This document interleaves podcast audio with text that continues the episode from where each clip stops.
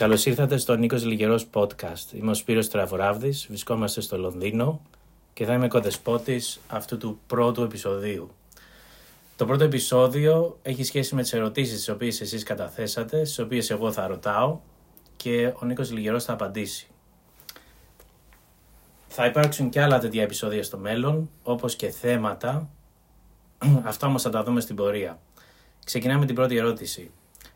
Ποια είναι η διαφορά στρατηγικής και μαθηματικών; Το πρώτο πράγμα που μπορούμε να πούμε είναι ότι ε, είναι και τα δύο μια μορφή σκέψης και πρέπει να δούμε ο στόχος. Δηλαδή έχουμε τα μαθηματικά που έχουν έναν ευρύτερο στόχο ο οποίος είναι γενικά για την ανθρωπότητα ε, χωρίς να υπάρχει κάποια πίεση, καμία πολιορκητική δράση ενώ η στρατηγική πρέπει να βρει ε, μία λύση έχοντας έναν γενικό στόχο που ξεπερνάει βέβαια το τακτικό, αλλά πρέπει να το βρει σύντομα για να είναι βιώσιμο και ευέλικτο όσο αφορά τα δεδομένα που θέλουμε, ενώ οι, τα μαθηματικά μπορούν να βρουν μια λύση μετά από 300 χρόνια.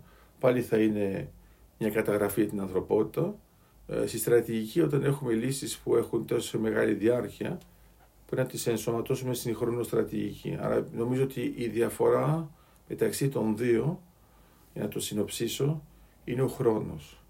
Δηλαδή η στρατηγική είναι μία ολοκληρωμένη σκέψη όπου το κυρίαρχο κριτήριο είναι ο χρόνος, ενώ για τα μαθηματικά είναι το ανάλογο, αλλά το κυρίαρχο κριτήριο είναι η ανθρωπότητα.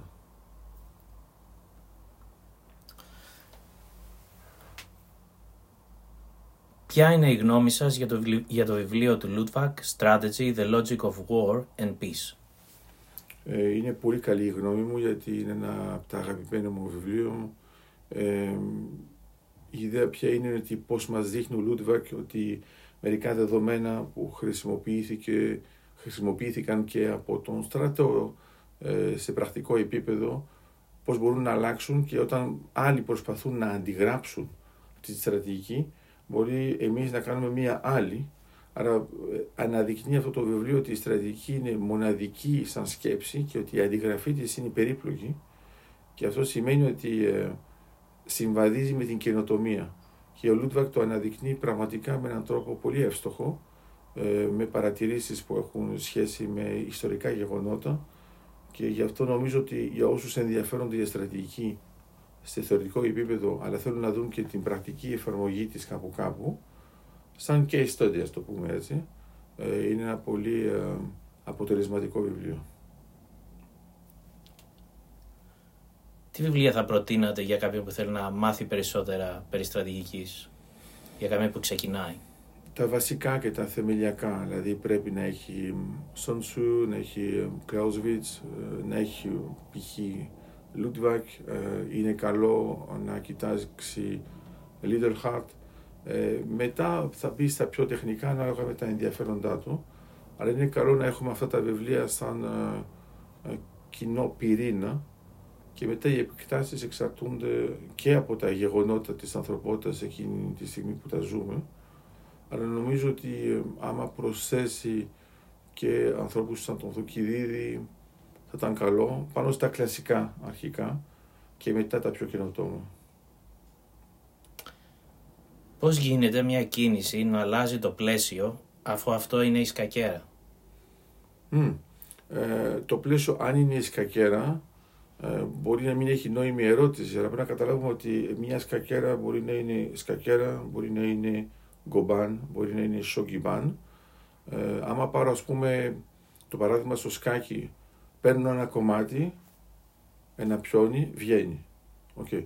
Ε, στο Shogiban, που θα είναι μια σκακέρα 9x9, αυτή η κίνηση θα προκαλέσει στη συνέχεια μια πράξη εκτός σκακέρας, γιατί ε, το κομμάτι που θα πάρω θα μπορεί μετά ε, να το χρησιμοποιήσω προς όφελός μου εναντίον του αντιπάλου, που σημαίνει ότι παίζουμε και εκτός σκακέρας, αλλά δεν πρέπει να περιοριζόμαστε στο αν το πλαίσιο είναι η σκακέρα στο σκάκι, γιατί μπορεί το πλαίσιο να είναι πιο μεγάλο από το ανάλογο της σκακέρας στο σογκιμπάν, εφόσον και οι φυλακισμένοι μπορούν να επανατοποθετηθούν. Άρα αυτό που έχει σημασία είναι ότι ε, αν η κίνηση είναι μόνο κίνηση και δεν είναι πράξη με την έννοια του θανάτου, τότε μπορεί να υπάρχει μια επαναφορά και να υπάρχει μια δράση και εκτός κακέρας που έτσι θα αλλάξει το πλαίσιο.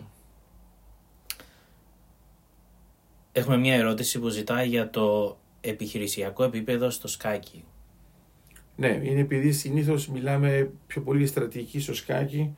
Τώρα με τις εκτιμήσεις που βλέπουμε ε, και με την πληροφορική ότι το σκάκι είναι πιο πολύ στο 95% τακτικό, 5% στρατηγικό.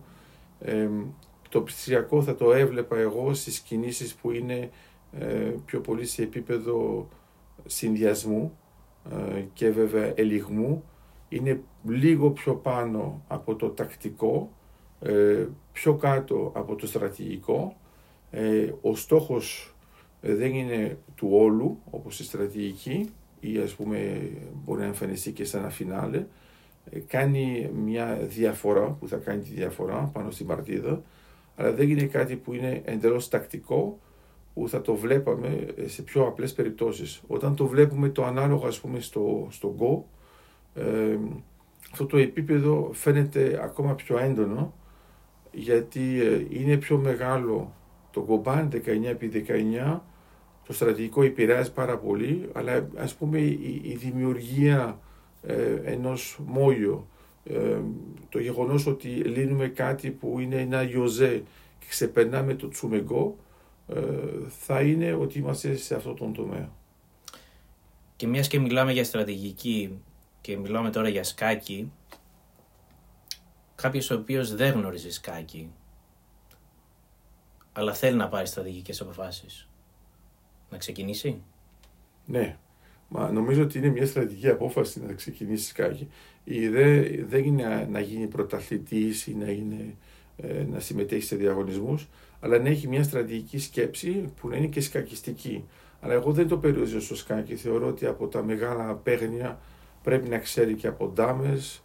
Ε, άμα ξέρει 10 στρατηγικά παίγνια, ε, τα βασικά. Θα έλεγα το ίδιο και για τη μουσική. Κάποιος που ξέρει, ας πούμε, 5-10 όργανα διαφορετικά, χωρίς να είναι, ας πούμε, βελτιώσει του καθένα, θα έχει μια άποψη. Η, η, το σκάκι, ε, όπως και το γκο, όπως και το σογκί, φτιάχτηκαν για να μπορείς να κάνεις πειράματα στρατηγικής χωρίς να έχεις τις επιπτώσεις με τους νεκρούς έτσι ώστε να το ελαχιστοποιήσεις αν χρειαστεί να πάρεις μια απόφαση σε πολεμική σύραξη. Άρα νομίζω ότι ε, εκφύσεις αυτά τα εργαλεία είναι πολύ καλά για κάποιον που θέλει να αποκτήσει μια στρατηγική ε, σκέψη η οποία να μην είναι μόνο trial εντάξει, να, να μπορεί να το σκεφτεί, δηλαδή να μετατρέψει βιώματα σε πράξεις χωρίς να περάσει από το στάδιο της εμπειρίας όπου θα κάνει λάθη.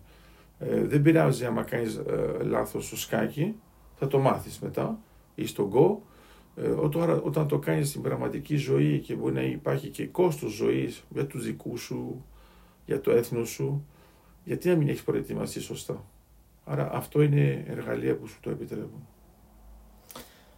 Πώς λύνεται ένα στρατηγικό αδιέξοδο; Δεν υπάρχει αδιέξοδο στρατηγική. Υπάρχει μόνο ε, μια υπέρβαση.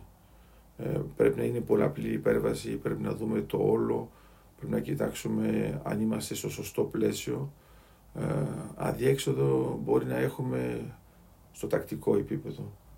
Το στρατηγικό, εκτός αν το λέμε έτσι, μπορεί να είναι απλώς ο θάνατος. Αλλά στη στρατηγική, ακόμα και ο θάνατος, όταν κοιτάζουμε τη χρονοστρατηγική, βλέπουμε ότι ας πούμε για ένα έθνος που μπορεί να είναι μια ήττα σε έναν πόλεμο ή ακόμα και έναν πόλεμο, ε, θα υπάρχει μια συνέχεια. Το θέμα είναι πώς το διαχειρίζεσαι. Άρα εγώ θα έλεγα ότι για να λυθεί, αν υπάρχει τουλάχιστον ε, φαίνεται να υπάρχει, είναι να σκεφτούμε πώς είναι ο κόσμος μετά τη λύση του και πώς πάμε στο μετά τη λύση του ενώ δεν την έχουμε βρει ακόμα. Το κάνουμε συχνά στα μαθηματικά. Έχουμε ας πούμε μια εικασία και λέμε πώς να, να βρούμε μια περίφημη που υπάρχει ακόμα, είναι του Ρίμαν. Ε, συχνά αυτό που κάνουμε είναι ότι λέμε, ας πούμε ότι έχουμε αποδείξει ότι στέκει.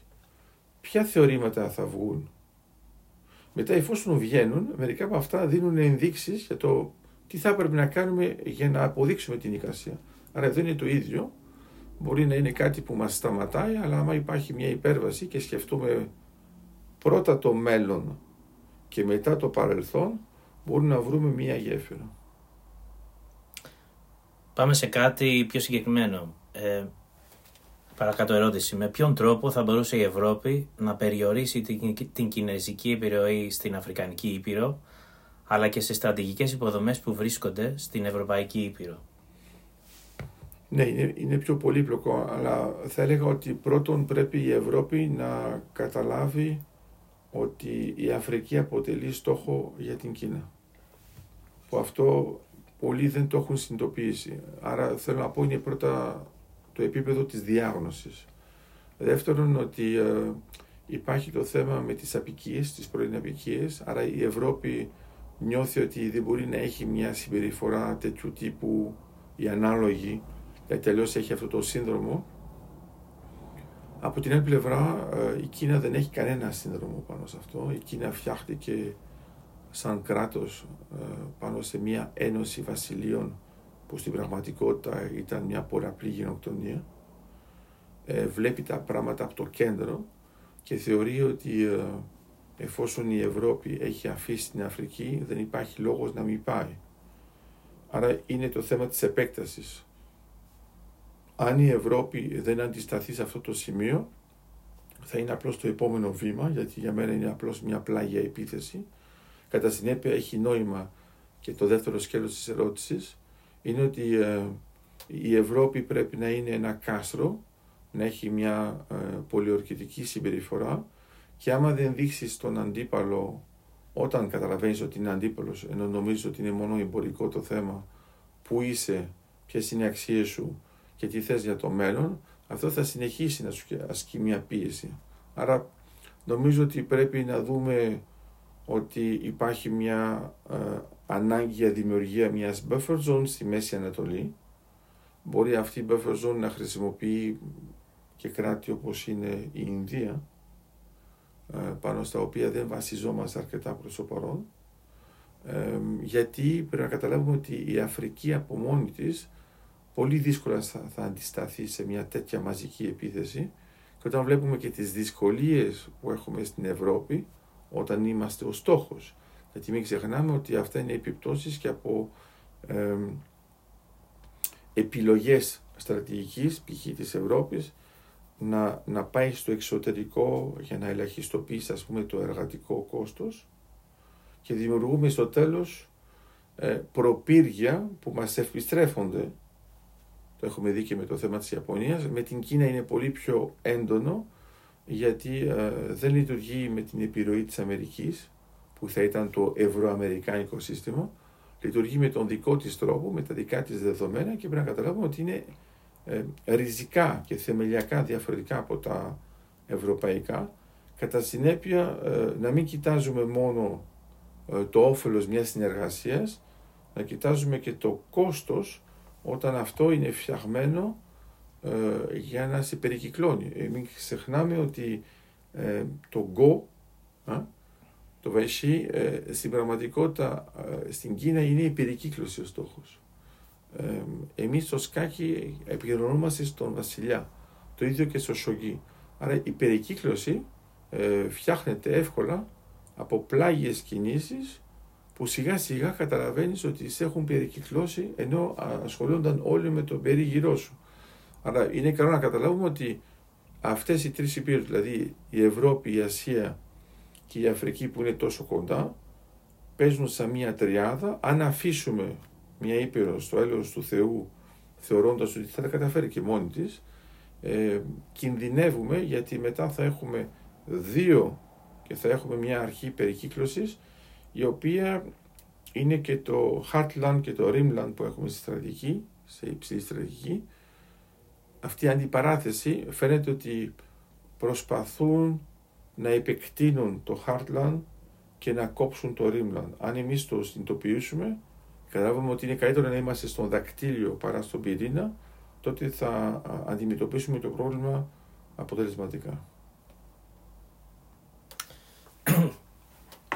Πάμε σε μια λίγο διαφορετική ερώτηση. Μπορούμε να το δούμε όμως στρατηγικά. Πώς βρίσκει κάποιος αυτό που του ταιριάζει; Ωραία ερώτηση με την έννοια ότι ε, σχετίζεται με το ντουέτο. Για μένα είναι πρώτα το θέμα της αρμονίας. Έχουμε την τάση να επιλέγουμε ανθρώπους κοντά μας που μας μοιάζουν. Ε, όταν μας μοιάζουν πολύ υπάρχει μεγάλη τριβή. Γιατί μπορεί και να αντέχουμε μόνο το χαρακτήρα μας. Όχι copy-paste, μόνο μία φορά, να είναι μοναδικός. Ε, άρα έχουμε να κάνουμε την έννοια της συμπληρωματικότητας. Για να υπάρχει όμως την πληρωματικότητα πρέπει να σκεφτούμε την ολότητα. Τι είναι να είμαστε τελικά ε, ένα τέρι. Εδώ επειδή έχουμε το ρήμα ταιριάζει. Τι είναι να είμαστε ας πούμε μια ομάδα. Ε, δεν έχει καμία σχέση με την παρέα. Μετά ε, υπάρχει στόχος.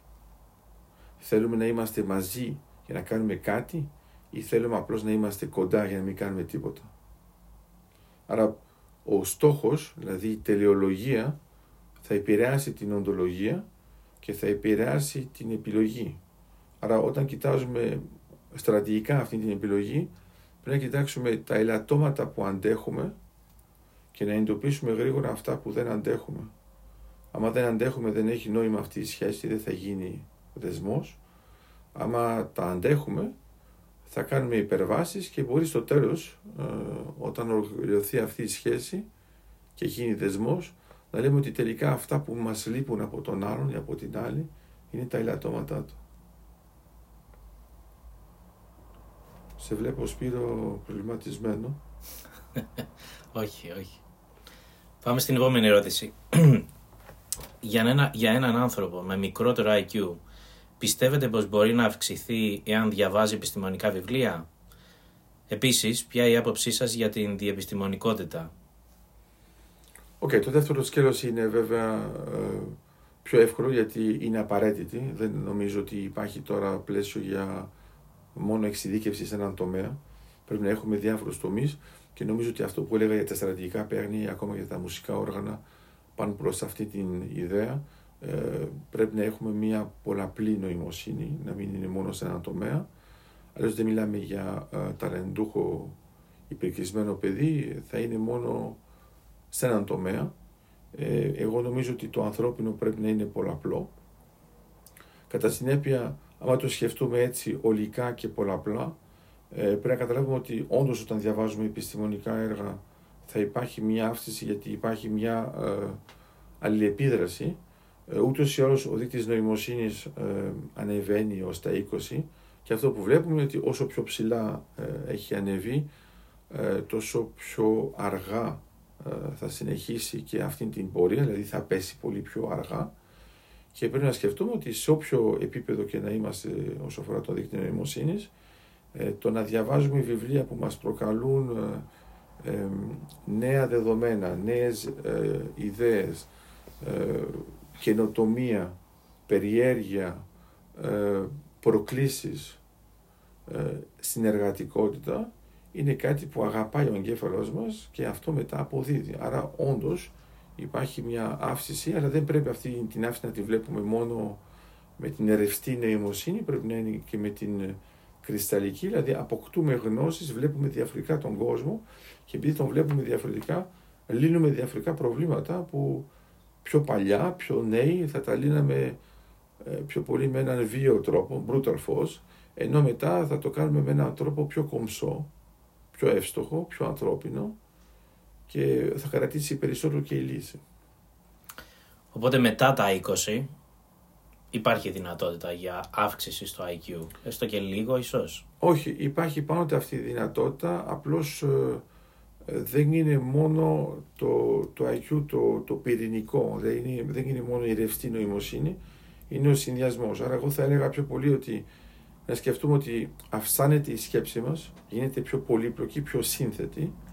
Ε, μπορεί το εργαλείο να μην ε, αυξάνει τις ε, αποδόσεις του με τον ίδιο τρόπο, αλλά είναι πάλι το ίδιο. Μην ξεχνάμε το θέμα της παλαίωσης. Ε, όταν έχουμε ας πούμε μουσικά όργανα που παλαιώνουν, ε, δεν αλλάζει. Το ίδιο είναι υποτίθεται.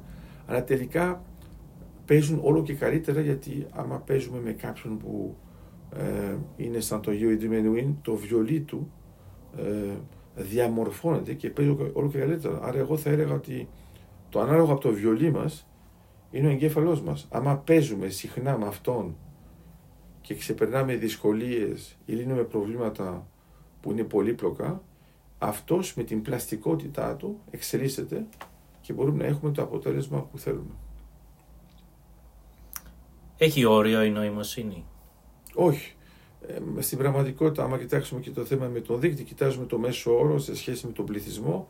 Ο πληθυσμός ε, ε, αυξάνεται κατά μέσο όρο η νοημοσύνη. Ε, κάποιος που ήταν ας πούμε στο 100 πριν μερικούς αιώνες, τώρα θα θεωρούσαμε ότι είναι καθυστερημένος ε, και αυτό που εμείς θεωρούμε τώρα ότι είναι φυσιολογικό στο 100 μπορεί σε μερικούς αιώνες να θεωρείται πάλι καθυστερημένο. Αλλά νομίζω ότι ε, πρέπει να το έχουμε στο μυαλό μας ότι αυξάνεται συνεχώς ε, δεν βλέπω κανένα όριο δεν έχω δει ποτέ ένα πρόβλημα να πω α, εκεί πέρα πιάσαμε πλαφόν και δεν μπορούμε να πάμε πιο πέρα. Ε, νομίζω ότι ε, στον τομέα της νοημοσύνης το ταβάνι είναι ο ουρανός. Άρα μετά είναι το θέμα τι θέλουμε να κάνουμε για να πάμε πιο πέρα.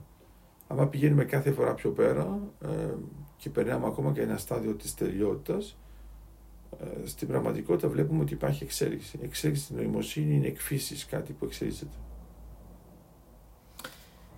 Γιατί είναι τόσο δύσκολο να περάσει κάποιος από τις κινήσεις στις πράξεις; Ε,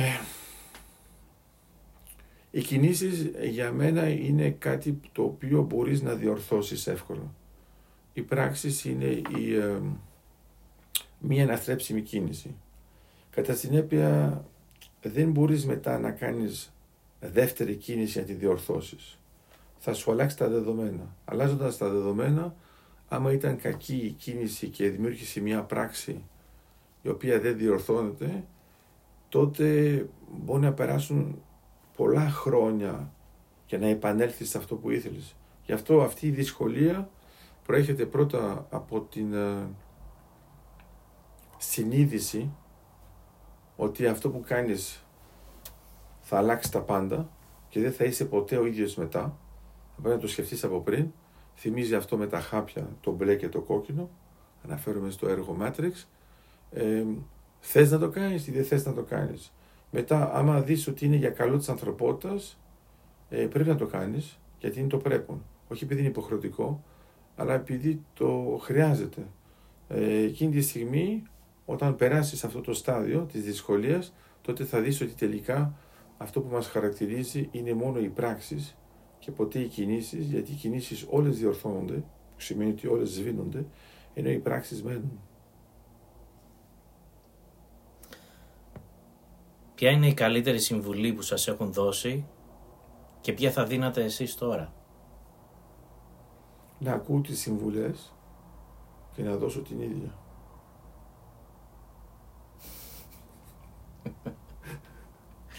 Ωραία. Και μιας και βρισκόμαστε στο Λονδίνο, έχουμε μια ερώτηση στα αγγλικά. Good day, good century, good millennium. What is the most important thing that humanity should not forget about London and the United Kingdom? Καλημέρα, καλό αιώνα, καλή χιλιατία. Ποιο είναι το πιο σημαντικό πράγμα που η ανθρωπότητα δεν πρέπει να, ξεχνα... δεν πρέπει να ξεχάσει σε σχέση με το Λονδίνο και το Ηνωμένο Βασίλειο; Ε, δεν πρέπει να ξεχάσει την προσφορά ε, αυτής της χώρας, αυτής της πρωτεύουσας στην έννοια της ελευθερίας, τεράστια προσφορά, διαχρονική και δεν πρέπει να ξεχάσει ότι όταν έχεις ε, μια χώρα που είναι μια μεγάλη δύναμη ε, με έναν τέτοιο εγκέφαλο, μιλάω τώρα για το Λονδίνο, που μπορεί να σκεφτεί ολικά την ανθρωπότητα, όχι μόνο τοπικά, γιατί εκφύσεις λόγω της αυτοκρατορίας, λόγω των απικίων λόγω της ε, επέκτασης και λόγω βέβαια του νησιωτικού που είναι μέσα στον ωκεανό, το Ηνωμένο Βασίλειο δεν σκέφτεται ποτέ μόνο του, σκέφτεται πάνω με όλου. Άρα ε, επειδή είχαμε τη χαρά να δούμε και μαζί τα δωμάτια πολέμου του Τσέρτσιλ, ε, όταν βλέπαμε μόνο τους χάρτες, το που ήταν εντυπωσιακό είναι ότι έβλεπες ότι αυτοί που ήταν ουσιαστικά στα ένα υπόγειο, ας το πούμε έτσι, πήραν, εντάξει, μέσα στο Λονδίνο, την ώρα που έτρωγαν βόμβες, είχαν μέσα χάρτες από όλο τον κόσμο, όπου σκεφτόντουσαν πώς θα είναι τα πράγματα μετά, αφού κερδίσουν ε, εναντίον αυτής της βαρβαρότητας και τις άλλες, δηλαδή και την μαύρη και την κόκκινη, για να ζήσει ο κόσμος ελεύθερος. Άρα λέω ότι όταν ξέρουμε ποια ήταν η προσφορά αυτής της μεγάλης δύναμης και πώς λειτουργεί ακόμα και τώρα, δεν πρέπει ποτέ να την ξεχνάμε όταν ασχολούμαστε με την ανθρωπότητα, γιατί ε, είναι από τα όπλα που διαθέτει η ανθρωπότητα για να προστατέψει τη δημοκρατία και την ελευθερία σε πολύ θεμελιακό επίπεδο, γιατί ε, ε, η Αγγλία και βέβαια το Λονδίνο δεν είχε ποτέ ανάγκη να μάθει από κάποιον τι είναι η ελευθερία. Ε, θεωρεί ότι είναι πηγαίο εντάξει, και ότι είναι θεμελιακό δικαίωμα. Αυτό για μένα που είναι πιο εντυπωσιακό σε σχέση με την ανθρωπότητα είναι ότι ε, αποτελεί ε, σπάνιο παράδειγμα μιας χώρας η οποία μπορεί να επιλέξει την ελευθερία για μια άλλη χώρα χωρίς απαραίτητα η άλλη να το θέλει. Και αυτό σημαίνει ότι δεν είναι μόνο η ελευθερία, είναι και η απελευθέρωση που είναι σημαντικό. Δηλαδή, στο κάτω της γραφής, άμα είσαι ελεύθερος και δεν απελευθερώνεις κανέναν άλλον, τι τι θες αυτή την ελευθερία; Απλώς δεν σκλαβιάσω. Ε, για μένα το να είσαι ελεύθερος και το να κρατάς γιατί υπάρχουν και εκφράσεις στο Τσέρζε που είναι πολύ θεμελιακές ε, να λες ότι αν εγώ μείνω ελεύθερος, στο τέλος θα απελευθερώσουμε και τους άλλους. Αν εγώ πέσω, θα πέσουν όλοι. Αυτή η ευθύνη είναι κάτι που μας βοηθάει για την ιστορία της ανθρωπότητας και γι' αυτό νομίζω ότι και έπαιξαν ένα θεμελιακό ρόλο ε, και εγώ στο μυαλό μου για την ανθρωπότητα ε, θα τους έχω πάντα δίπλα μου γιατί ξέρω ότι είναι μαζί μας και μαζί με τον χρόνο. Ευχαριστούμε πολύ για τις απαντήσεις. Ευχαριστούμε και για τις ερωτήσεις που στείλατε. Οι ερωτήσεις ήταν δικές σας, κάποιες έκανα και εγώ, ε, οπότε το θεωρούσα απαραίτητο. Ε, τις ερωτήσεις εγώ τις επέλεξα με βάση μια θεματολογία που είχα στο μυαλό μου. Θα απαντηθούν οι υπόλοιπες ερωτήσεις σε κάποιο μελλοντικό ε, podcast, άλλο AMA. Ε, ευχαριστούμε που μας ακούσατε.